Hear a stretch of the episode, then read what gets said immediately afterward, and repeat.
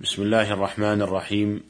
الحمد لله رب العالمين والصلاة والسلام على أشرف الأنبياء والمرسلين نبينا محمد وعلى آله وصحبه ومن اهتدى بهديه إلى يوم الدين. أيها الإخوة المستمعون السلام عليكم ورحمة الله وبركاته. وحياكم الله تعالى في هذه الحلقة الجديدة من هذا البرنامج. كنا قد تحدثنا في حلقات سابقة عن جملة من مكروهات الصلاة. ونتحدث معكم في هذه الحلقة عن بعض ما نص بعض أهل العلم على كراهته فيما يتعلق بالقراءة في الصلاة. ونبتدئ الحديث بمسألة الجمع بين سور في الفرض. فقد كره بعض العلماء الجمع بين أكثر من سورة في الركعة الواحدة كأن يقرأ بعد الفاتحة بسورة الإخلاص والمسد مثلا.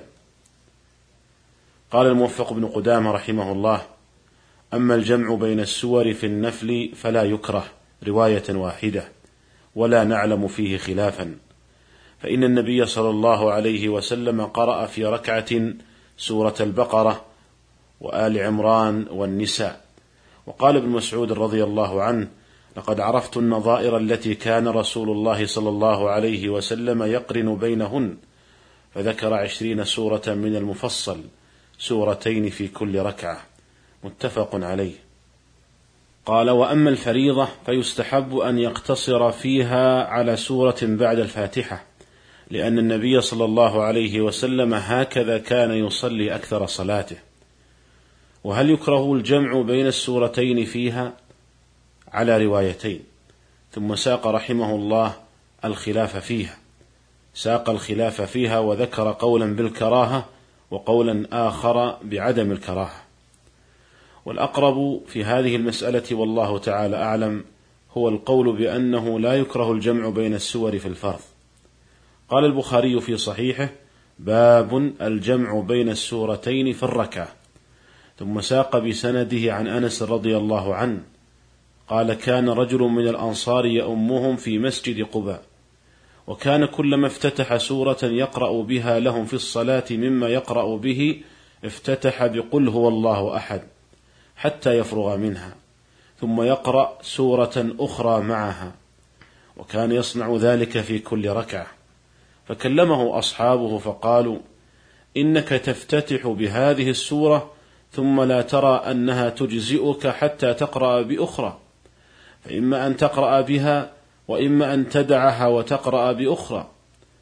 فقال ما أنا بتاركها إن أحببتم أن أؤمكم بذلك فعلت. وإن كرهتم تركتكم.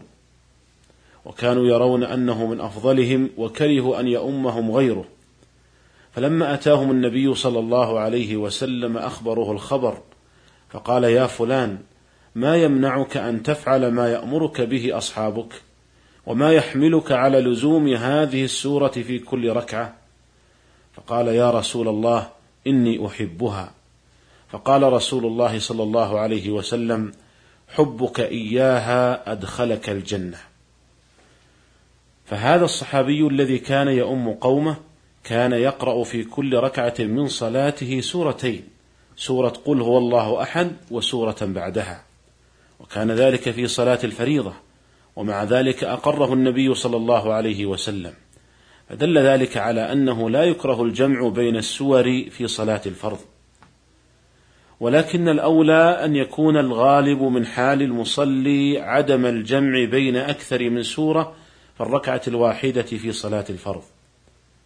لأن هذا هو هدي النبي صلى الله عليه وسلم فإنه عليه الصلاة والسلام لم يكن يجمع بين أكثر من سورة في الركعة الواحدة في صلاة الفريضة في جميع أو في أكثر صلاته عليه الصلاة والسلام. والحاصل أيها الإخوة الحاصل في هذه المسألة أنه لا يكره الجمع بين السور في صلاة النافلة مطلقا ولا يكره كذلك في صلاة الفريضة على الصحيح من قولي العلماء. لكن الأولى في الفرض خاصة أن يكون الغالب ترك الجمع بين أكثر من سورة في الركعة الواحدة والله تعالى أعلم. وكان من هديه عليه الصلاة والسلام أنه كان يقرأ غالبا من المفصل الذي يبتدئ من سورة قاف إلى سورة الناس وكان يقرأ في صلاة الفجر من طواله من سورة قاف إلى سورة المرسلات وفي الظهر والعصر والعشاء من وسط مفصل من سورة عما يتساءلون إلى سورة الليل وفي المغرب يقرأ من قصار المفصل من سورة الضحى إلى سورة الناس لكن لم يكن يلتزم في المغرب بالقراءة دائما من قصار المفصل. ولهذا أنكر زيد بن ثابت على مروان بن الحكم اقتصاره في المغرب على قصار المفصل وقال ما لك تقرأ في المغرب بقصار المفصل وقد رأيت النبي صلى الله عليه وسلم يقرأ في المغرب بالأعراف. هذا هو هدي النبي صلى الله عليه وسلم في قراءته في الصلاة. وربما قرأ من غير المفصل كما ثبت أنه قرأ بالصافات والمؤمنون والأعراف لكن الغالب من قراءته هو الاقتصار على المفصل. ومن هنا فينبغي للأئمة أن يقتدوا بالنبي صلى الله عليه وسلم في هذا. ويلاحظ أن بعض الأئمة وفقهم الله غالب قراءتهم من غير المفصل وهذا خلاف هديه عليه الصلاة والسلام.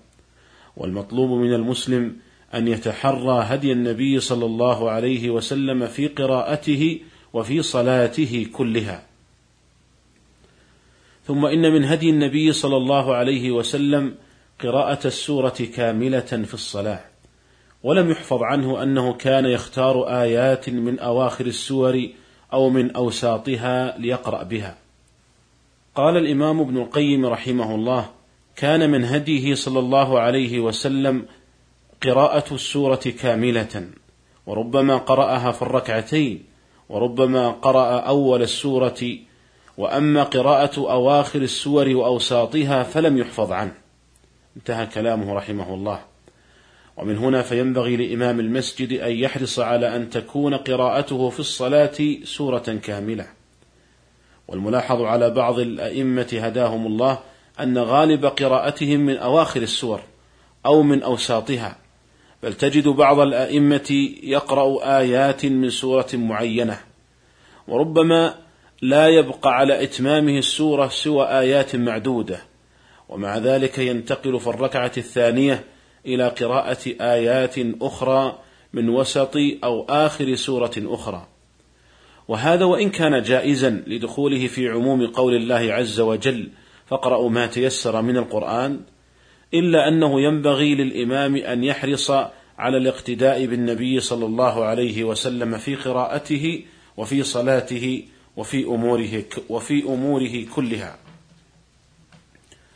أيها الإخوة المستمعون، ومما نص بعض العلماء على كراهته فيما يتعلق بالقراءة في الصلاة تكرار قراءة الفاتحة، لأن ذلك لم ينقل عن النبي صلى الله عليه وسلم ولا عن أحد من أصحابه. ولأن في إبطال الصلاة بتكرارها خلافا بين العلماء. ولكن إن كرر الفاتحة لا على سبيل التعبد بل لفوات وصف مستحب. فالظاهر والله أعلم هو جواز ذلك من غير كراهة مثل أن يكررها لكونه قد نسي فقرأها سرا في حال يشرع فيها الجهر. كما يحصل لبعض الأئمة ينسى فيقرأ الفاتحة سرا ثم يذكر أو يذكر بها فلا بأس أن يعيدها حينئذ استدراكا لما فات من مشروعية الجهر. ومما نص بعض العلماء على كراهته تنكيس السور كأن يقرأ في الركعة الأولى بسورة قل أعوذ برب الناس وفي الركعة الثانية بسورة قل أعوذ برب الفلق. قال الموفق بن قدامة رحمه الله: والمستحب أن يقرأ في الثانية سورة بعد السورة التي قرأها في الركعة الأولى في النظم، قال أحمد في رواية مهنا أعجب إلي أن يقرأ من البقرة إلى أسفل لأن ذلك هو المنقول عن رسول الله صلى الله عليه وسلم. وروي عن ابن مسعود رضي الله عنه أنه سئل عمن يقرأ القرآن منكوسا فقال ذلك منكوس القلب. وفسره أبو عبيد بذلك. قال الموفق رحمه الله فإن قرأ كذلك فلا بأس به. وقد سئل أحمد عن ذلك فقال لا بأس به أليس يعلم الصبي على هذا؟ ويدل لذلك أيضا ما جاء في صحيح مسلم عن حذيفة رضي الله عنه قال صليت مع النبي صلى الله عليه وسلم ذات ليلة فافتتح البقرة إلى قوله ثم افتتح النساء فقرأها ثم افتتح آل عمران فقرأها فهنا قدم النبي صلى الله عليه وسلم قراءة سورة النساء على قراءة سورة آل عمران مع أن القراءة في ركعة واحدة. قال البخاري في صحيحه وقرأ الأحنف بالكهف في الأولى وفي الثانية بيوسف أو يونس وذكر أنه صلى مع عمر رضي الله عنه الصبح بهما. وهذا هو الأقرب أنه لا يكره عدم الالتزام بترتيب السور في المصحف لما ذكر من من الأدلة ولأن ترتيب السور في المصحف إنما كان باجتهاد الصحابة رضي الله عنهم وليس بتوقيف من النبي صلى الله عليه وسلم في أظهر قولي العلماء ولكن الأولى الالتزام بترتيب السور في المصحف. وأما تنكيس الآيات فإن كان ذلك في ركعة واحدة فإن ذلك يحرم لأن ترتيب الآيات توقيفي. قال الحافظ قال الحافظ ابن حجر رحمه الله ترتيب الآيات توقيفي بلا خلاف. وأما إن كان ذلك في ركعتين فأكثر كأن يقرأ في الركعة الأولى من آخر سورة البقرة وفي الركعة الثانية من أولها فإن ذلك مكروه في قول كثير من أهل العلم. أسأل الله عز وجل أن يوفقنا للاهتداء بهدي النبي صلى الله عليه وسلم واتباع سنته وإلى الملتقى في الحلقة القادمة إن شاء الله تعالى. والسلام عليكم ورحمة الله وبركاته.